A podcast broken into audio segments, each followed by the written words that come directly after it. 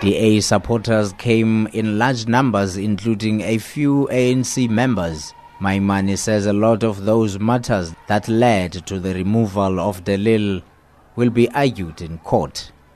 He told residents that the DA will ensure that the city continues to deliver services to the communities. The city of Cape Town is in good, capable hands. We will soon be able to make, obviously, announcements about who takes over the MayCo. Going forward, we believe that we need to deliver services to the people, and actually, the DA has shown that even in communities like Elsies River, we have been delivering for the people. We have an acting mayor in place, we go to court, but we continue to deliver services to our people. Maimane says he does have respect for De Lille, but says no one is bigger than the organization the DA as a brand that offer non-racialism is bigger than all of us. My great disappointment is that in this instance, once a caucus loses confidence in you, I think the honorable thing to do is to step down. And it's quite sad that this matter has now been dragged on into a court process. We've been trying to negotiate this matter over a long period of time, trying to ensure that accountability is affected.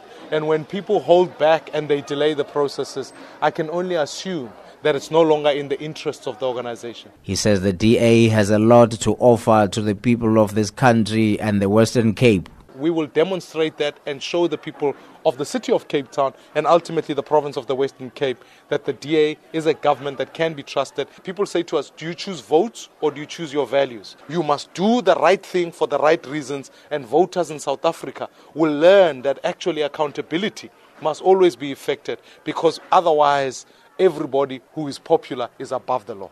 Maimane says they will abide by the court decision in the matter between the party and De Lille. I'm Chris Mabuya in Cape Town.